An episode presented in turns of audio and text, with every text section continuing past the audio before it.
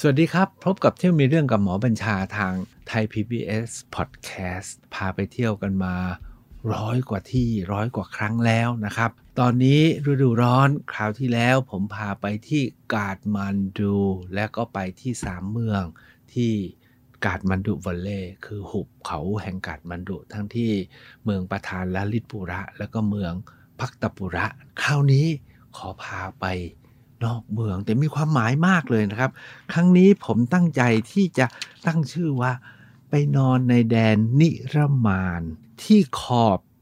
หิมาลัยตรงสุดปลายจักกรวาล ที่นากากอตกับโพคารา และมัชชาบูชาเรเที่ยวมีเรื่องกับหมอบัญชา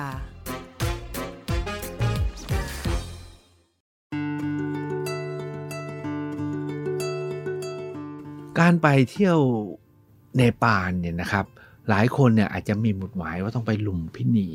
ใช่ไหมครับ แต่ลุมพินีเนี่ยอยู่ที่ขอบล่างสุดของเนปาลแล้วการจะไปถึงลุมพินีเนี่ยนะครับ จากการมาดุมันต้องนั่งเรือบินไป หรือนั่งรถไปก็ไกลมาก ตอนผมไปครั้งแรกเนี่ยเขาบอกว่าไม่มีเครื่องบินต้องนั่งรถไป เป็นวันนะกว่าจะถึงเพราะฉะนั้นการไปครั้งแรกผมเนี่ยไปไม่ถึงลุมพินีวัน ครั้งที่สองก็ไม่ถึงครับ เพราะครั้งที่สองเนี่ยผมไปเนปาลเพื่อจะข้ามไปที่ทิเบต ดังนั้นเมื่อการไปครั้งแรกของผมเนี่ยผมเลยเลือกที่จะไปบริเวณรายรอบของเนปาลแหมเวลาไปเนปาลเราจะนึกถึงเขาหิมาลัยใช่ไหมครับ แล้วก็เวลาเรานึกถึง นึกถึงหิมาลัยเราจะนึกแดนหิมพานต์เพราะฉะนั้นเนี่ยในการไปครั้งแรกผมก็บอกว่างั้นเราทำไงเราจะได้สัมผัสกับหิมาลัย ในพื้นที่เที่ยวที่คนเขาไปเนี่ย ถ้าจะไปให้ใกล้หิมาลัยก็ต้องไปเอเวอเรสต์ base camp เขาบอกต้องนั่งเรือบินไป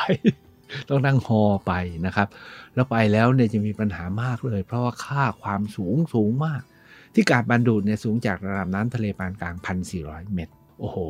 ถ้าไปที่เอเวอเรสต์ base camp เนี่ยเป็น 2-3พันมันต้องปรับมากแล้วก็ไปมาก ผมพาคณะไปด้วยไม่ไปนะครับ แล้วต้องลงทุนลงแรงอีกเยอะมากเพราะฉะนั้นขอไป ที่ให้ได้เห็นเทือกเขาหิมาลัยโดยเฉพาะอย่างยิ่งตอนพระอาทิตย์ขึ้น แล้วก็ได้เห็นแสงแดดสาดหิมาลัย ความจริงยอดหิมาลัยยอดเอเวอเรสต์เนี่ยนะครับ เราเห็นได้นะครับบนเครื่องบินตอนที่เครื่องบินผ่านไปลงที่กาฐมาณฑุเราก็เห็นอยู่แล้ว แต่แหมเห็นจากเครื่องบินมันไม่เหมือนกับได้เห็นจากแผ่นดินเนาะฉะนั้น จุดหมุดหมายแรกที่เราเลือกไปเขาเรียกว่านากากอตนากากอตนะครับนากากอตเนี่ยเป็นพื้นที่อยู่ที่บนไหล่เขาต้องนั่งรถไปประมาณสักชั่วโมงสองชั่วโมง แล้วจุดนั้นเนี่ยจะเห็นเทือกเขาฮิวทิวเขาหิมาลัยสวยมาก ผมเนี่ยก็คนเลยเราต้องไปพาน้าพาพาน้องๆไปแหมใกล้หิมาลัยนะเหมือนกับหยิบมือเดียวถึงหิมาลัยนะครับแล้วไปดูพระอาทิตย์ขึ้น แล้วไปค้นชื่อโรงแรมใน Lonely Planet มีโรงแรมโรงแรมหนึ่งมันน่าไปนอนมากเลย ชื่อว่า Hotel at the End of the Universe ชื่อเหมือนสวนนะ โรงแรมที่สุดขอบจักกรวาล โอ้โหคิดดูแล้วกันนะครับ ไปถึงหนะตอนเย็นแล้วก็นอนแล้วตื่นมานะ แล้วก็เห็นพระอาทิตย์ค่อยๆ สาดแสงอาบหิมาลัย โอ้โห เราอยู่ที่สุดปลายจักรวาลเลย ก็จ้างแท็กซี่ไป ไปถึงบอกไปถึงโรงแรมนั้นตอนนั้น โทรจองเขาก็ไม่รับ ระบบจองมันยังมีปัญหามาก ลุยไปเลย ปรากฏว่าพอไปถึงโรงแรมมีป้ายเรียบร้อย Hotel at the end of universe ไปถึงเย็นแล้วจองที่ไหนก็ไม่ได้จองตายแล้วโรงแรมปิดทำไงดี ถ้าผมไปคนเดียวไม่เป็นไรก็นอนโอ้โหแต่กลางคืนมันหนาวมากมีปัญหาไม่ได้เตรียมเครื่องนอนไปเท่าไหร่ ก็เลยแท็กซี่เขาบอกว่ารถเหมานะบอกว่า ตรงนี้มีโรงแรมใหญ่โรงแรมหนึ่งเราก็เข้าไปที่โรงแรมใหญ่นั้น พอไปถึงโรงแรมใหญ่โอ้โหเป็นตึกหลายชั้นบรรยากาศ ดูแล้วเราไม่อยากอะเราอยากมานอนแบบบรรยากาศแบบ เรียบๆง่ายๆแท็กซี่ก็เลยพาไปที่ขับรถไปเรื่อยๆโอ้ยเห็นอีกอันหนึ่งเป็นคล้ายๆรีสอร์ทเล็ก ๆ เป็นกระท่อมอยู่บนไหล่เขา แล้วมองจากห้องพักแต่ละห้องเนี่ยมีหน้าต่าง เปิดไปเห็นเทือกเขาหิมาลัยตอนเย็นนะครับแล้วไหล่เขานี้เนี่ยมีสวนมีสนามมีดอกไม้ โอ้ตื่นเช้ามานะมานั่งบนไหล่เขา มันก็เหมือนกับที่ Hotel at the end of the universe นะเพียงแต่ผมจำชื่อไม่ได้แล้ว ก็เลยมีห้องว่างให้เราพักได้สองสามหลัง ก็เลยนอนกันที่นั่น ตื่นเช้าก็ได้อาบแดดรับ แสงแดดเช้าที่ขอบจักรวาลสมมุติเนาะขอบจักรวาลแล้วก็เห็นเทือกเขาหิมาลัยอยู่ไกลโพ้นเอเวอเรสต์ยอดไหนไม่รู้นะครับ ก็เอาว่าตรงนั้นแหละหมายเอาแล้วครับยอดยอดที่จริง ๆ เนี่ย มันอยู่ใกล้ไปเอเวอเรสต์อยู่ไกลไปเทือกหิมาลัยจะบังหมด ก็โอเคนะครับ ได้อารมณ์ได้บรรยากาศ แต่เท่านั้นไม่พอครับ จริง ๆ แล้วเขาบอกว่าการไปที่เนปาลเนี่ยนะครับ มันมีเทือกเขาที่น่าจะไปให้ถึงนอกจากหิมาลัยและเอเวอเรสต์ base camp เนี่ย มันมีเทือกเขาอยู่อีกกลุ่มหนึ่งอยู่ทางฝั่งตะวันตก เขาชื่อว่าแอนนาปูรณะ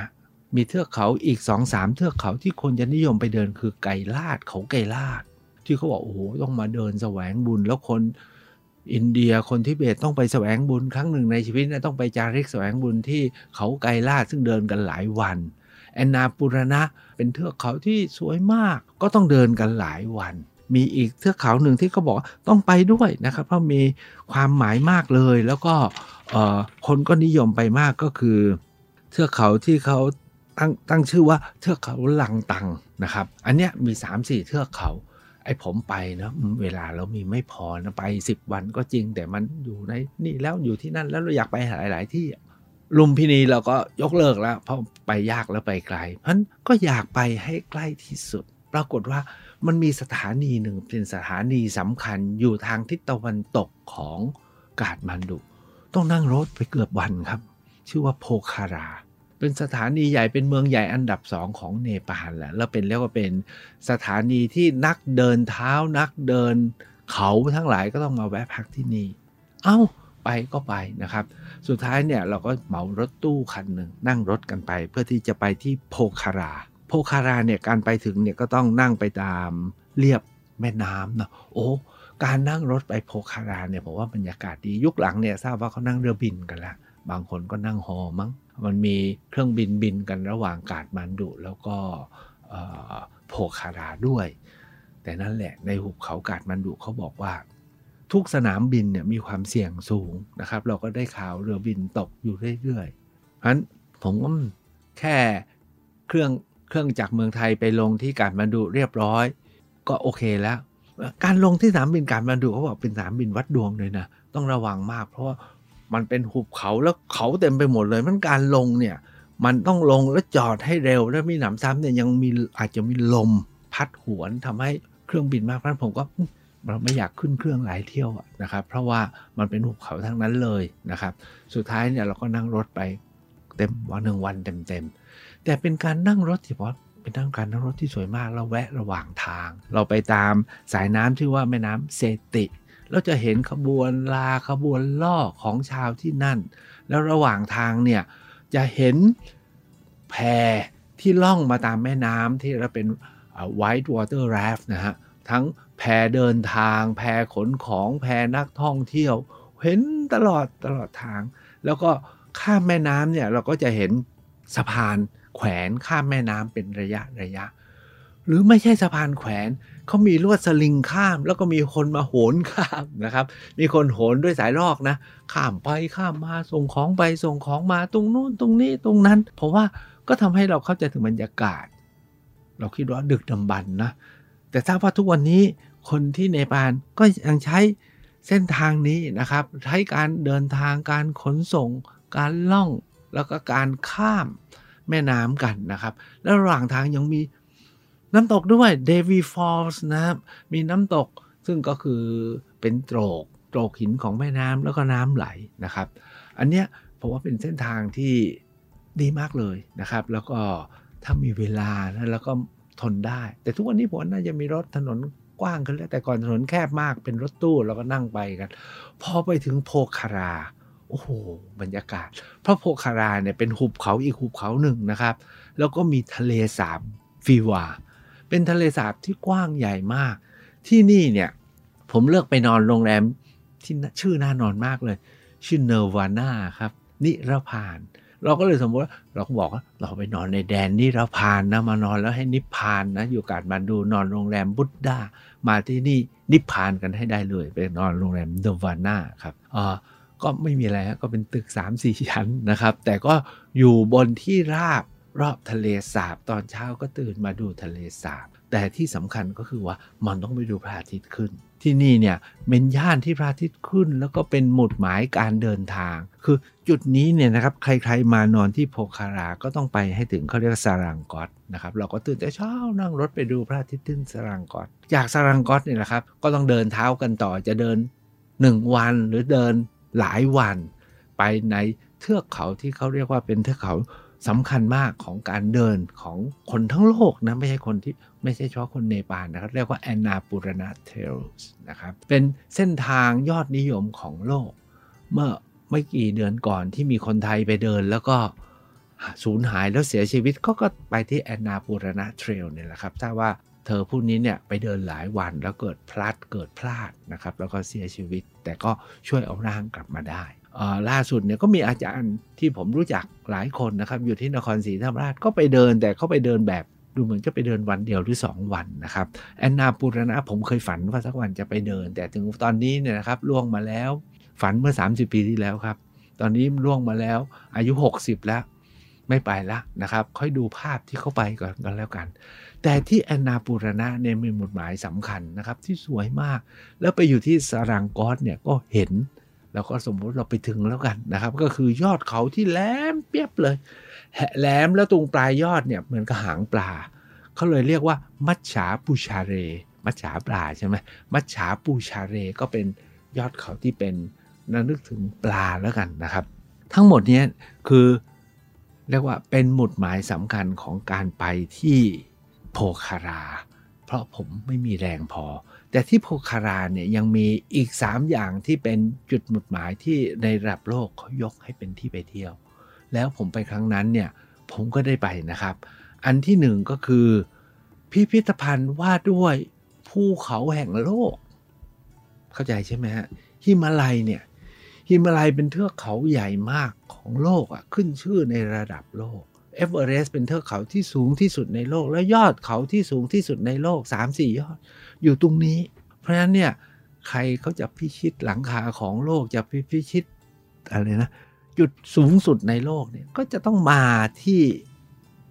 เอเวอเรสต์ถ้าไปเอเวอเรสต์ไม่ได้ ให้ใกล้เอเวอเรสต์ไป base camp ถ้าไปเอเวอเรสต์ base camp มาให้สัมผัสมากที่สุดต้องมาที่โพคาราเขาจะมีพิพิธภัณฑ์เรียกว่า International Mountain Museum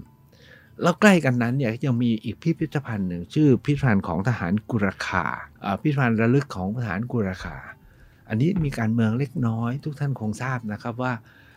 ดินแดนของชมพูทวีปที่ลงไปจนถึงลังกาแล้วขึ้นมาจนถึงเขตฮิมาลัยทั้งหลายเนี่ย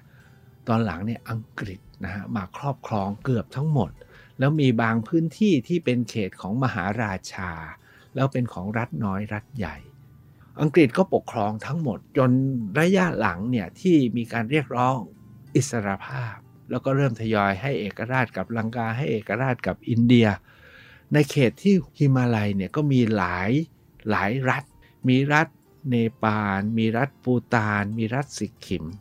หรือแม้กระทั่งอีกหลายรัฐนะครับที่อยู่ทางด้านอตอนเหนือที่ทุกวันนี้ก็กลายเป็นรัฐเล็กรัฐน้อยอยู่ในอินเดียเนี่ย ก็ปรารถนาที่จะได้อิสรภาพ แต่ทั้งหมดเนี่ยขึ้นกับการเจราจา ระหว่างอินเดียซึ่งเป็นขาใหญ่ กับระหว่างอังกฤษซึ่งเป็นผู้เจ้าอาณานิคมที่จะปล่อยแบบไหนและอย่างไร ทุกท่านคงรู้นะฮิมาลัยตอนนี้เนี่ยนะครับออนอกจากส่วนตะวันออกสุดนะครับที่ยังเป็นส่วนหนึ่งของอินเดียทางตะวันออกเฉียงเหนือที่มี 3-4 แคว้นเนี่ยนะครับ มีรัฐที่เป็นเอกราชเนี่ยอยู่ 3 รัฐก็คือเนปาลได้เป็นประเทศเลยภูตานได้เป็นประเทศเลย และสิกขิมเนี่ยก็เป็นรัฐในอาราขา ถามว่ากลุ่มนี้ทำไมถึงได้เป็นรัฐ เพราะว่ากลุ่มนี้เนี่ยนะครับโดยเฉพาะเนปาลมีทหารกูราคาซึ่งเป็นผู้เชี่ยวชาญมาก แล้วก็ช่วยอังกฤษมาก จนอังกฤษเนี่ยยินยอมที่จะแยกยกให้เนปาลเป็นรัฐอิสระ นะครับเป็นประเทศเลยทำนองเดียวกันกับปูตานก็มีปมนะครับในของการเจราจาทำให้ปูตานก็ได้เป็นประเทศอิสระ ขณะที่สิขิมเนี่ยได้เป็นแค่รัฐในอารักขา ส่วนอีก 3-4 แคว้นอรุณจันทร์ประเทศอย่างเงี้ยนะครับของจริงๆเป็นชาวไทยนะฮะอยู่ที่นั่นหรือเป็นชาวพุทธหรืออัดสัมนะครับหรือมณีปุระเมคาลัยกลุ่มนี้เนี่ยครับไม่ได้รับ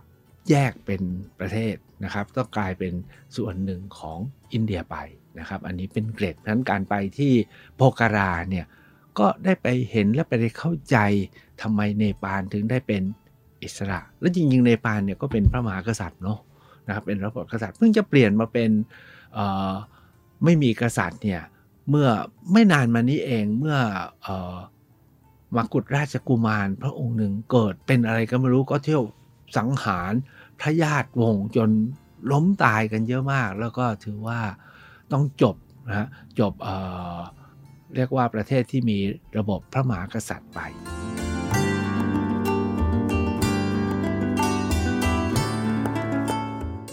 การไปที่โพการาเนี่ยครับ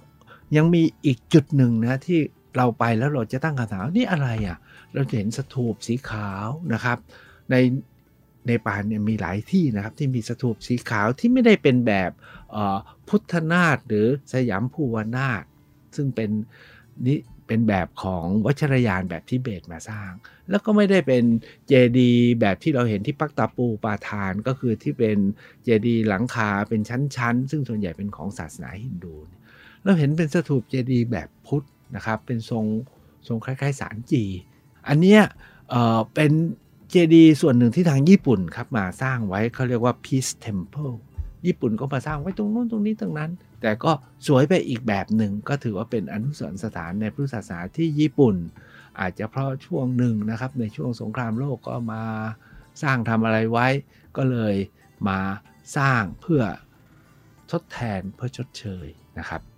อันนั้นก็คือเขตโพคาราที่เชื่อว่าทุกวันนี้เนี่ย ถ้าท่านไปเนี่ยมันน้อยจะมีเปลี่ยนแปลงใหญ่มาก แล้วก็น่าจะไปก็ได้สะดวกขึ้นกว่าแต่ก่อน ที่สำคัญก็คือถ้ามีกำลังนะไปเดินเขาเดินป่าดูด้วยสำหรับผมเนี่ยในครั้งนั้นเนี่ยนะครับตามที่เล่าไว้แล้วว่า ใจจริงอยากไปลุมพินี แต่เมื่อคำนวณถึงเส้นทางหรือเวลาแล้วและความยากลำบากแล้วเนี่ยน่าจะยังไม่ไปดีกว่า เก็บไว้โอกาสหลัง แต่มีอีกหมุดหมายหนึ่งนะครับ การไปที่เนปาลเนี่ยมันมีพื้นที่สำคัญอยู่อีกสองพื้นที่ที่เขาบอกว่าถ้าว่างแล้วก็ถ้าสนใจก็ให้ไป อันนึงเนี่ยเป็น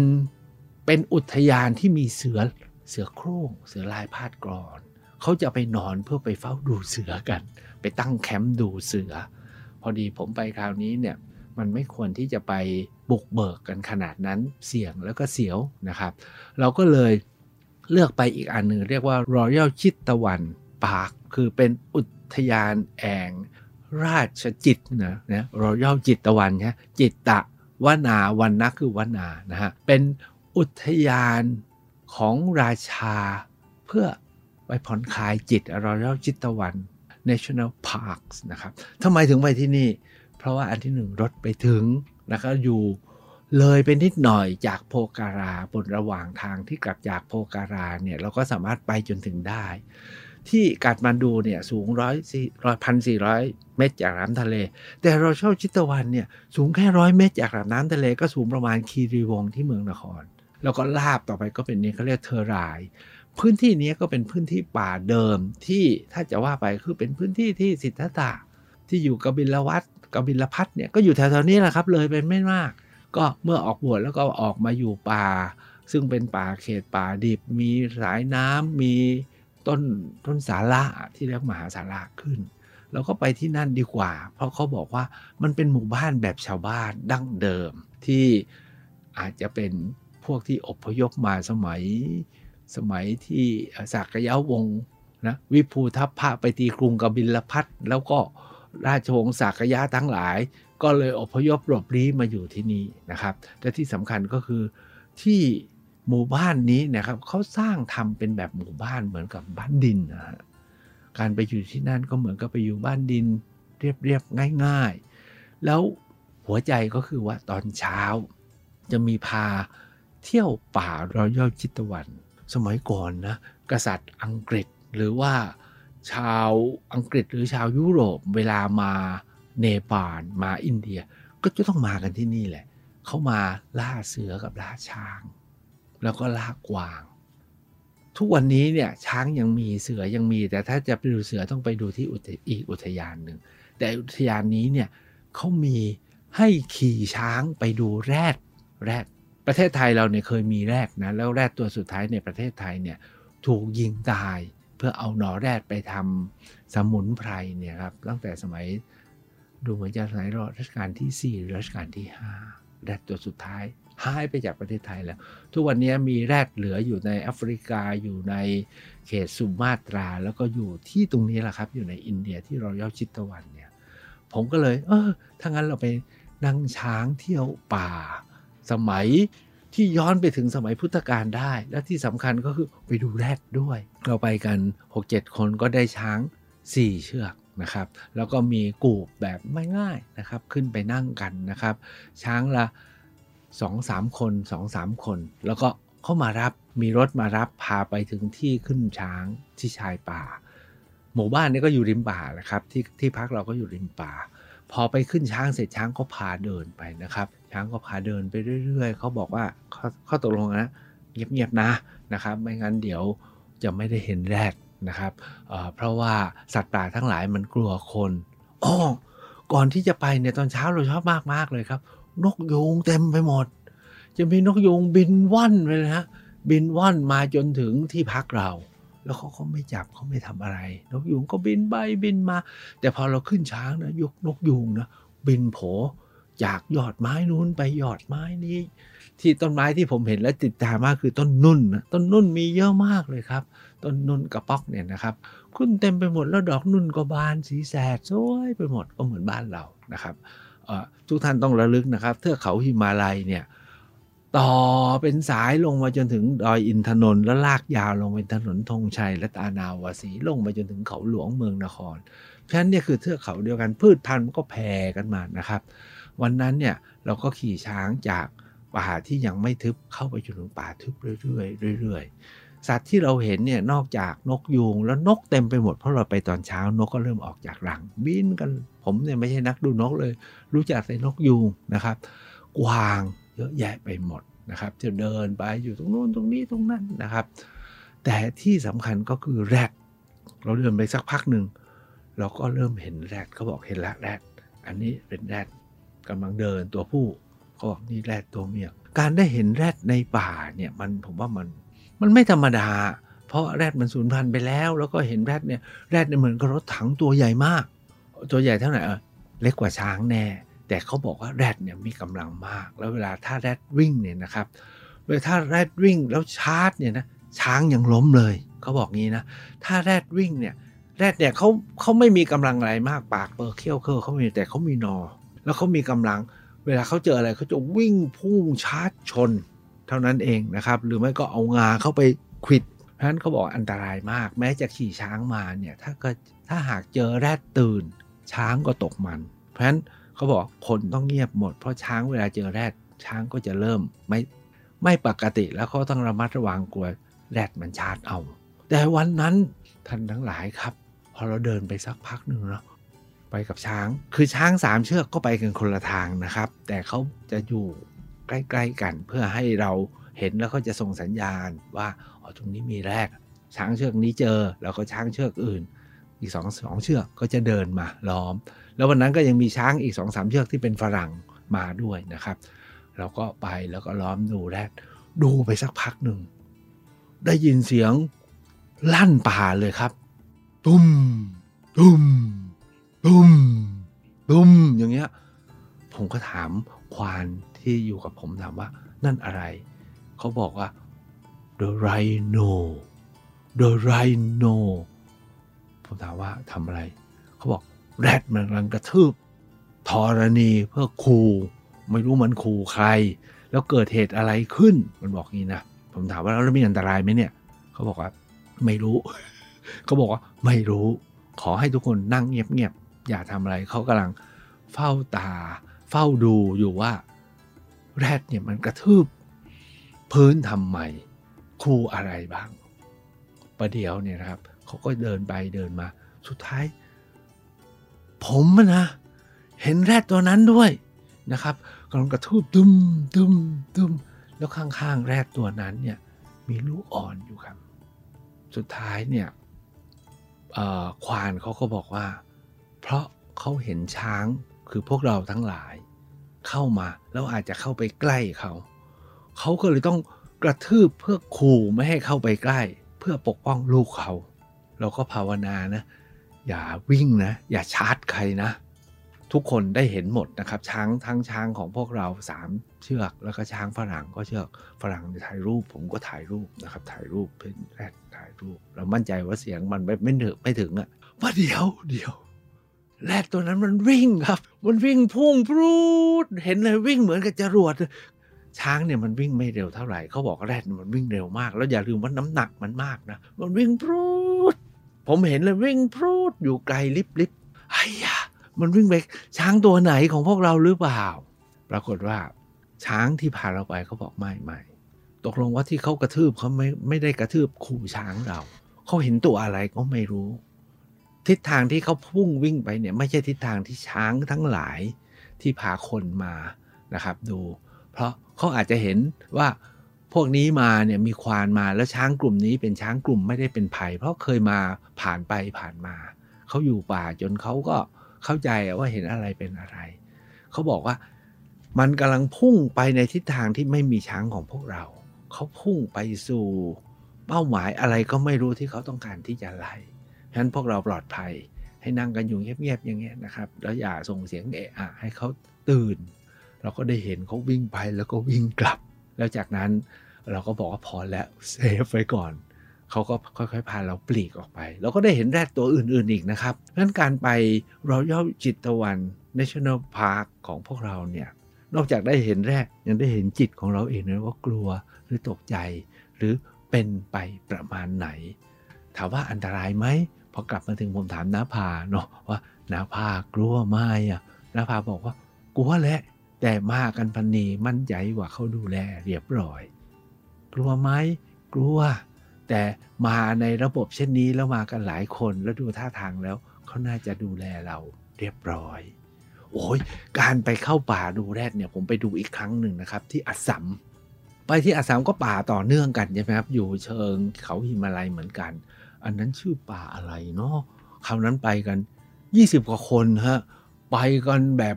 ช้างเป็นขบวนเลยเพื่อไปดูแรดโอ้ครั้งนั้นเจอแรดเป็นฝูงเลยครับ แล้วก็ไม่ใช่เป็นฝูงนะแรดก็ไม่ได้อยู่เป็นฝูงอยู่เป็นคู่คู่แล้วก็มีลูกนะครับ แต่โจเยอะมาก คราวนั้นเนี่ยไปกับอีกคณะหนึ่ง ก็ให้สัมผัสอีกอย่าง ทั้งหมดนี้แหละครับคือการไปที่เนปาลที่ได้บรรยากาศอันพิเศษ ทั้งไปในเมืองและไปที่เชิงเขาหิมาลัย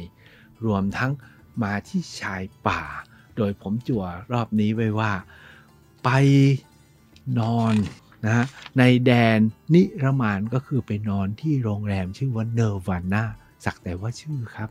นะเขาก็ตั้งอย่างนั้นเลยแต่บ้านเมืองไทยเรายังไม่มีใครกล้าตั้งแต่เหมือนภูเก็ตจะมีแล้วโรงแรมชื่อ Nirvanaแล้วก็ยังไปชมขอบพิมาลัย ที่ตรงสุดปลายจักรวาล แต่ถามว่าไปที่ไหน ที่นอนแรกก็คือนากากอตที่รองที่สองคือโปกรา ที่ที่ไปขี่ช้างในป่าที่สามก็คือรอยัลจิตตะวัน ถ้าท่านว่าง หรือยังรู้สึกร้อนในช่วงนี้นะครับ หลังสงกรานมาเนี่ยลองเลือกที่จะไปที่เนปาลที่เชิงเขาหิมาลัย ส่วนข้างหน้า ถามว่าพาไปไหน ไหนๆเนาะพาไปลุมพินี แล้วเลยไปที่เบตกันครับ ผมไปมาแล้วทางรถยนต์ไต่ขาหน้าผาสูงจากทิเบตจนไปถึงกรุงลาสา แล้วก็กลับมา ทางรถยนต์มาติดพายุหิมะ กลางทาง แล้วก็มาเจอรถตกผา ตายต่อหน้าต่อตา ไปกันครับ เที่อมีเรื่องกับหมอบัญชา